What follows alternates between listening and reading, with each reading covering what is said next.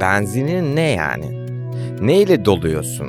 Anladın mı? Seni yükseltip, irite edip, sonra geri sıfıra reset attıran şey ne?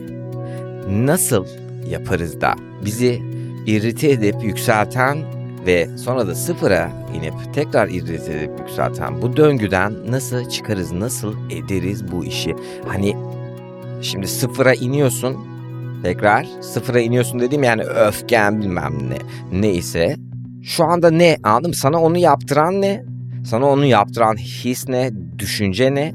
Ve sana onu yaptırmayan şey ne? Ya sonuçta aynı noktaya döneceğimizi biliyorsak niye bu tuzağa düşüyoruz ki? Kendi kendimize tuzak kuruyoruz. İşte bir bölüm önce bundan bahsediyordu aslında Jung.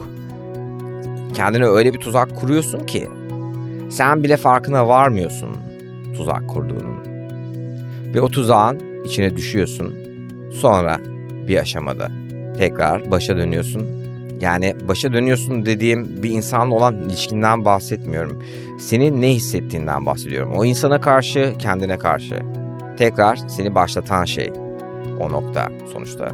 Tekrar ilerleten şey. Seni iten bir şey var. Seni bir şey var ki ona doğru ilerliyorsun.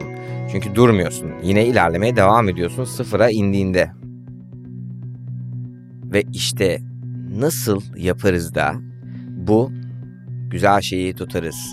Bu bizi sıfır noktasından ileriye doğru taşıyan şey öyle bir ileriye taşısın ki irite olsak da işte mesela çıkıyorsun yukarı doğru dallara ayrılıyor. Farklı dallar. Bir taraf sıkıcı, sıkıntılı durumlara gidiyor. Bir taraf işte daha optimist durumlara gidiyor. Bir şeyler böyle farklı farklı ayrılıyor desek.